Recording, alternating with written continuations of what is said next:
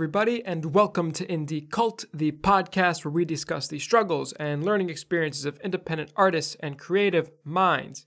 I am George, and today I am not joined by anybody. That's right, folks. I'm here all by my lonesome, all by myself. Nobody but myself. Wait, how does that? Whatever. All by my lonesome, all by myself. Why, you might ask? Why not?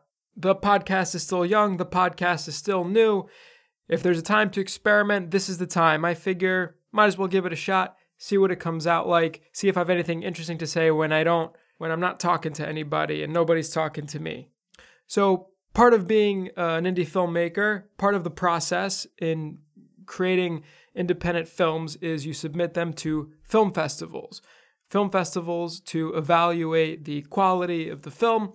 Basically, what they do is they you submit your film for a fee. Every film festival takes a fee. There are free ones, of course, but most of them do charge you they have a they have a panel of judges that review the film if the and then they decide if they will accept the film into your festival. Now, I I and my my cohort Evan recently uh, completed our fourth short film. It's a uh, it's a black and white film shot on eight millimeter called No Trespass No Trespassing.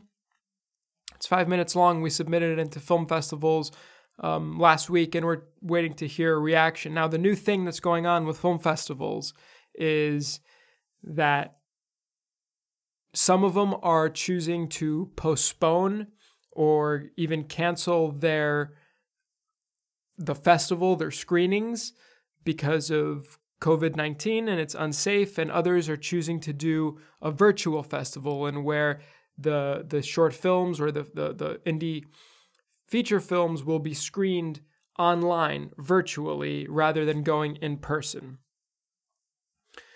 What really sucks about that is I feel like when, especially for someone like me who's still in the short film stage of, of movie making, it's like the only time you'll really get to experience your film in a theater with an audience rather than just showing it to your family and friends who kind of just tell you that, oh, it's, yeah.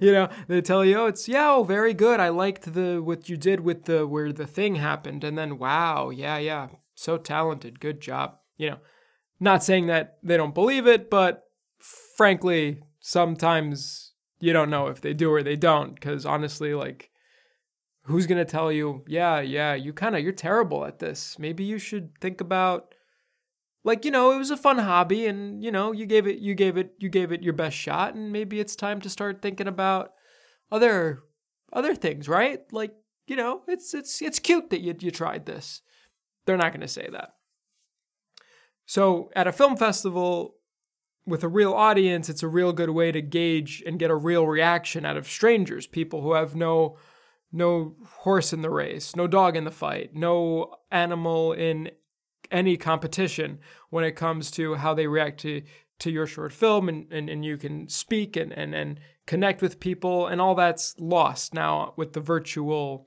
screenings. But i understand why you would do it. I mean it makes sense. It's smart.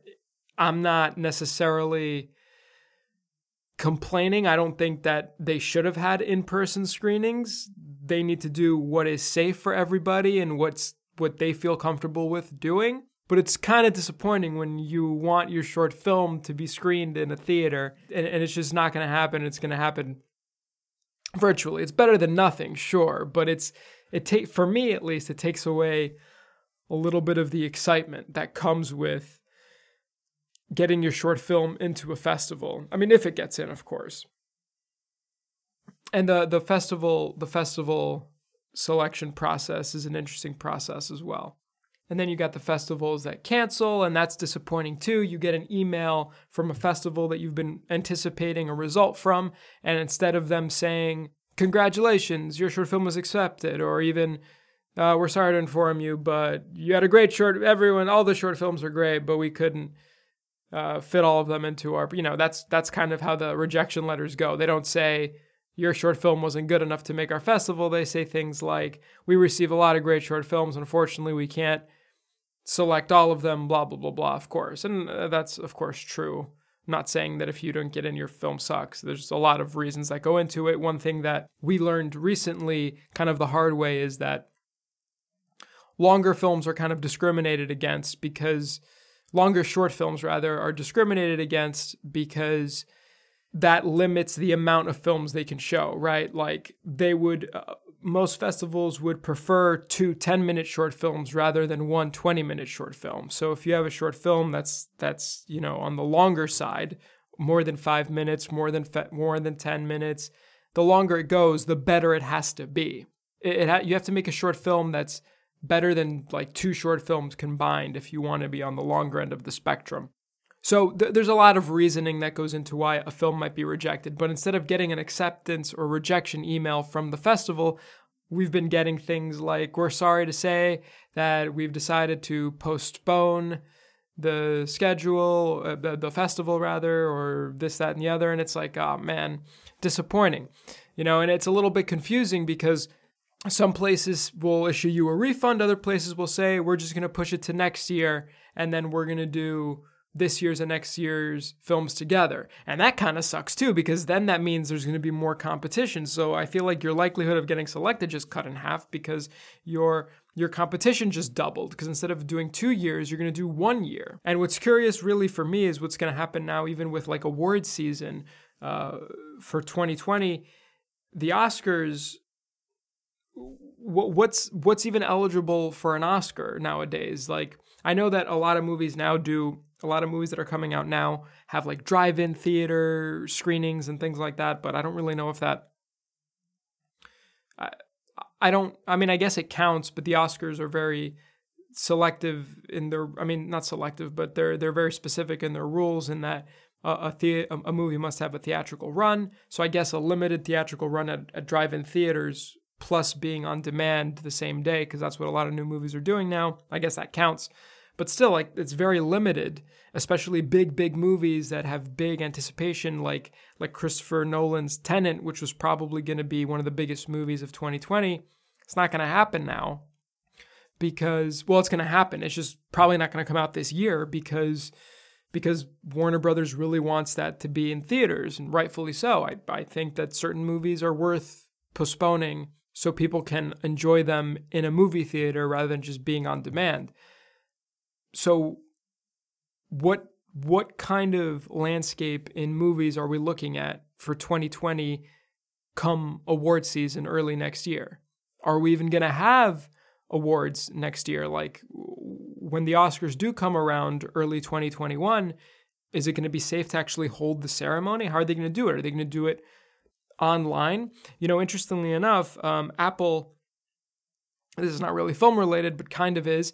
Apple had their um, WWDC keynote thing um, last month, or you know, a month or two ago, and typically that's held, that's done live on a stage. But rather than doing that, to be safe, they did this very, they they they made a, a very um, planned uh, video presentation rather than a live presentation. And that allowed them to get very creative with their camera work and, and, and their their their scenes and, and how everything kind of moved from presenter to presenter and, and stage to stage like location to location. So it was a really interesting kind of a more cinematic experience rather than some people taking turns coming out on a stage. Of course, you miss the live energy of, of, of, people in the audience clapping when they unveil a new software feature or, or a new product and yada, yada, yada. But they did this very, very produced uh, video. And perhaps the Oscars or any other award uh, ceremony that, that usually happens early next year, like, uh, you know, Emmys or, or uh, SAG Awards, Independent Spirit Awards, uh, Golden Globes, all that stuff, right? Whatever you want to, whatever, whatever it is. That might be an interesting route to go, right? Rather than doing a live presentation on stage with an audience and have the actors come up and do their awards and do their speech, maybe it can be a video. I think that would be kind of interesting, right? You could do a very produced video of the presentation and, and the actors can maybe do the actors can be the actors or the directors or not whatever whoever's winning right? The the the winners they can do a they can maybe be notified beforehand and say hey like look you won. So why don't you come and we'll do like a, a video of you accepting your award and we'll we'll record it and it could be you know you can get kind of creative with it. It doesn't it could be a departure from the normal format that's been the same since you know forever since the beginning I, I guess of of a presenter reading out the nominees, reading out the winner. The winner comes out on stage, they say their speech, they go off and rinse and repeat and rinse and repeat and rinse and repeat. They could do a video that's that maybe can be shot um, in an interesting way and it could be a little bit more dynamic and, and visually appealing. I don't know. Just throwing that out there. That might be an interesting thing to do. Who knows? I don't know. How'd I get on this? I, don't even know. The, the, the point the point I'm trying to make is so th- there there could be some interesting and creative things that could be done for a lot of these live, uh, um, a lot of these uh, live um, events like the Oscars. Um, oh, I mean, you know, hopefully by that time we're in a better place uh, health wise that we can maybe do uh, live events like that again. I hope, but obviously we're not going to want to do that until it's it's safe to do so. But yeah, I, I would be lying if I didn't say I was a little disappointed by this this new um, direction of, of virtual screenings from film festivals. Again, I understand, I agree, that's the best way to go about it, but it's a little disappointing. You know, especially if if you've never had your film screened before in front of a crowd at a festival, it kind of takes it away a little bit to watch it on a computer screen. Okay, I guess you know that other people are watching as well, but but it's different being in a theater, in a crowd. Your film is on screen. Nobody's looking at anything else. Everybody's watching your film for the first time. I think it's a very surreal experience and it's a shame that that it's a shame it's you know, it's a shame that it's being robbed of of you and of me and as and of everybody um, in the independent filmmaking world, especially short films, because they're not, you know, uh, if you if you made a, a feature length, who knows? That that could eventually end up in, in, in, in theaters down the line. But a short film, I mean, that's pretty much the only place that you're really going to see it in a theater. So it's it's a shame, but understandable. It's exciting though. It is exciting to get those to to wait and and receive those periodical film festival acceptance emails, you know, or rejection or even rejection emails. I mean, it's disappointing, of course, but it's exciting to to try to I try to forget about like when the next email is going to come. I I try to just like let it be a surprise. I'll like look at my phone, I'll say, "Oh, I got an email." Open it up. Oh, it's from a festival telling me that uh, my short film didn't make it, you know, or did make it, hopefully. Again, right? So it's it's really interesting and and the process is of selecting which festivals to, to choose from. It, it's another aspect of, of the filmmaking process, although it's not the making process, it's the post process of, of selecting festivals that you're going to submit to and which festivals are right for your film. That's another thing that I learned the hard way is that not every festival is right for your film. At least that's that's what that's what I that's what I have come to to understand I the way I started selecting which festivals to submit my films to is I started looking at the type of films that that festival selected in prior years, you know, and, and thinking, okay, this festival seems to jive with the style that my new short film is. So that's a good festival for it. But if you look at a lot of other festivals, you might say, oh, well, they like more, let's say, artsy, art house style short films, surreal short films. My film is not that. Maybe that's not a right festival for that, or vice versa, right? The that's a huge mistake that I made early on where it was like, oh, okay, oh, this festival looks good and that looks good. Okay, I'll just submit here, submit there, submit there. And then after I started getting rejection emails from from some of these, I started looking into them more and saying, oh man, I fucked up Like they clearly have a, a style that they that they kind of lean towards, and my film does not fit that style. I should not have submitted. I should not have submitted to them. And and you know, watching some of those short films is important too. You know, I think you, learn a lot by seeing other people's work, and that's you know that that's always part of the the filmmaking process is you, I feel like you're always learning. Even even the masters of their craft, the, the, you're always trying to learn more. I think you're always trying to get better. You, complacency is probably the worst thing, right? Just getting to a point where you're you just feel like I'm the this is it. I'm the best. I'm so good. I I can never be better or, you know, and and trying new things, right? Trying new areas, seeing what what speaks to you more especially for me, early, still still very early in in filmmaking. I've been doing it for a couple years.